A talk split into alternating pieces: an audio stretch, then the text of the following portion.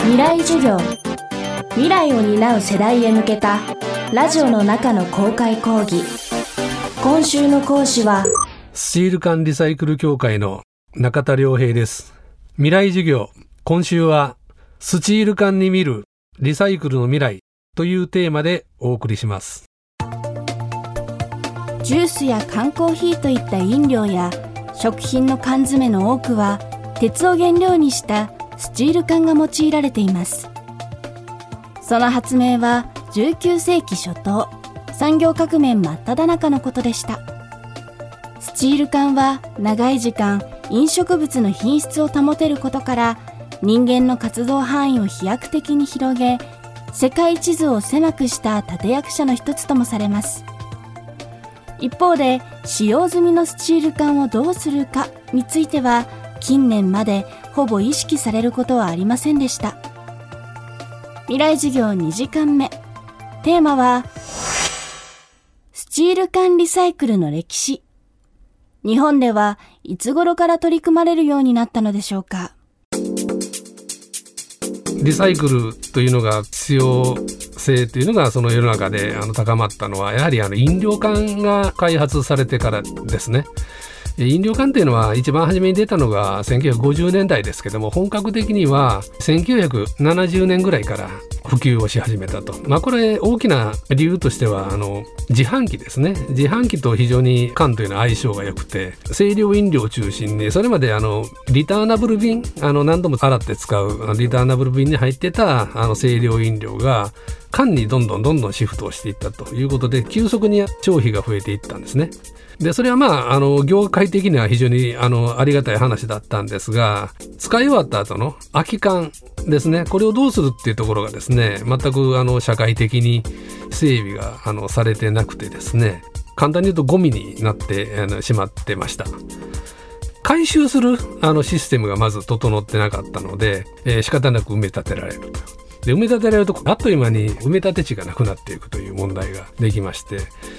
これは何とかしなきゃいかんと。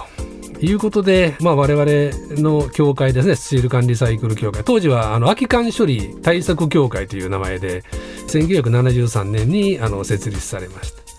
まあ、この辺から取り組みがあの始まったということですね。でリサイクル率はその後90年代になるまでは40%ぐらいで推移をしておったんです。で90年代に入ったところでこれは空き缶だけじゃなくて世の中全体的に小資源だとかあのやっぱり地球環境だとかそういったことをもっと配慮しなきゃいかんという機運が高まって国としてこういった循環型の社会を作らなきゃいかんということでいろんなあの法律ができたりですね。例えば容器包装リサイクル法だとか資源有効利用促進法だとかこういったあの環境法と言われているものが次々にできましてこの辺から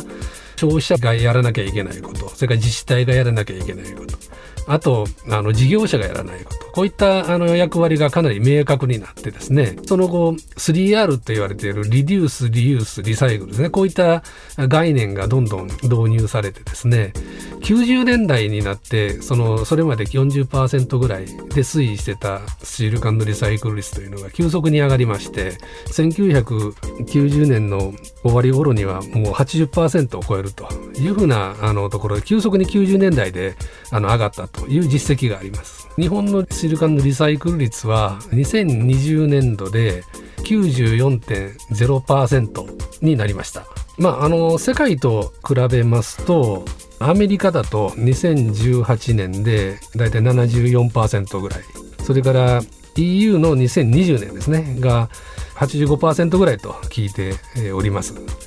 まあ、そういう意味ではあの先進国の中でもさらに90%以上ということで、まあ、これもあの昨日今日だけじゃなくて10年続けて90%以上というのを維持しております。現在94%という高いリサイクル率を誇る日本のスチール缶。どんなプロセスを経てリサイクルされるのでしょうか？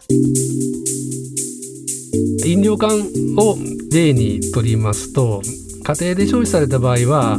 まあ大体家庭のゴミっていうのはあの自治体があの資源物の回収の日というのがあるんですけども、えこういったタイミングで、え排出をしていただいてでそれをあの自治体が集めてよくあるのはあの自治体があの持ってるその資源化センターリサイクルセンターなんて呼ばれてるその集めてきたシール缶アルミ缶ペットボトルこういったものをあの処理をする施設があるんですけどこういったところで選別ですね缶だとアルミとシールを分けるだとか混ざってるペットボトルを取り除くだとかこういった処理をして、えー、シール缶だけにしてにすると。でさらに缶っていうのは非常にかさばるんでですねこれをギュッとサイコロ状に圧縮をするっていうプレスがあるんですけどプレス機があるんですけどまあ大体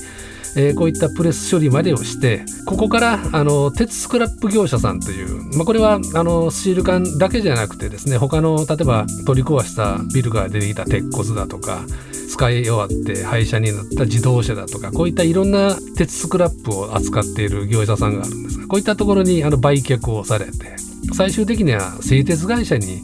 売却はされてまた鉄に戻っていくんですね。えー、そういったあの流れになります。でもう一つの流れは事業系って言われるものなんですけど例えば外出先で例えば駅のキオスクで缶コーヒーを買って飲むだとかあるいはコンビニエンスストアであの買って飲む。出先であの消費されるシール缶ですけどもこれは大体あのお店あるいはあの回収ボックスと言われるそういったところに入れていただいてでそこから飲料会社ですねが製品を配達する帰りに持ち帰ったりとかいうことで回収がされてでそこから先は鉄スクラップ業者さんにあの売却がされて製鉄会社に戻っていく。また鉄に戻された後はあのそこからまあ、鉄骨になるものが多いですけどそういったあるいは自動車だとか船だとかレールだとか機械だとか、まあ、いろんな鉄鋼製品になっていくというような流れになります。未来授業。今週の講師はスチール缶リサイクル協会専務理事の中田良平さん。今日のテーマはスチール缶リサイクルの歴史でした。明日は鉄という素材のリサイクルにおける特徴について伺います。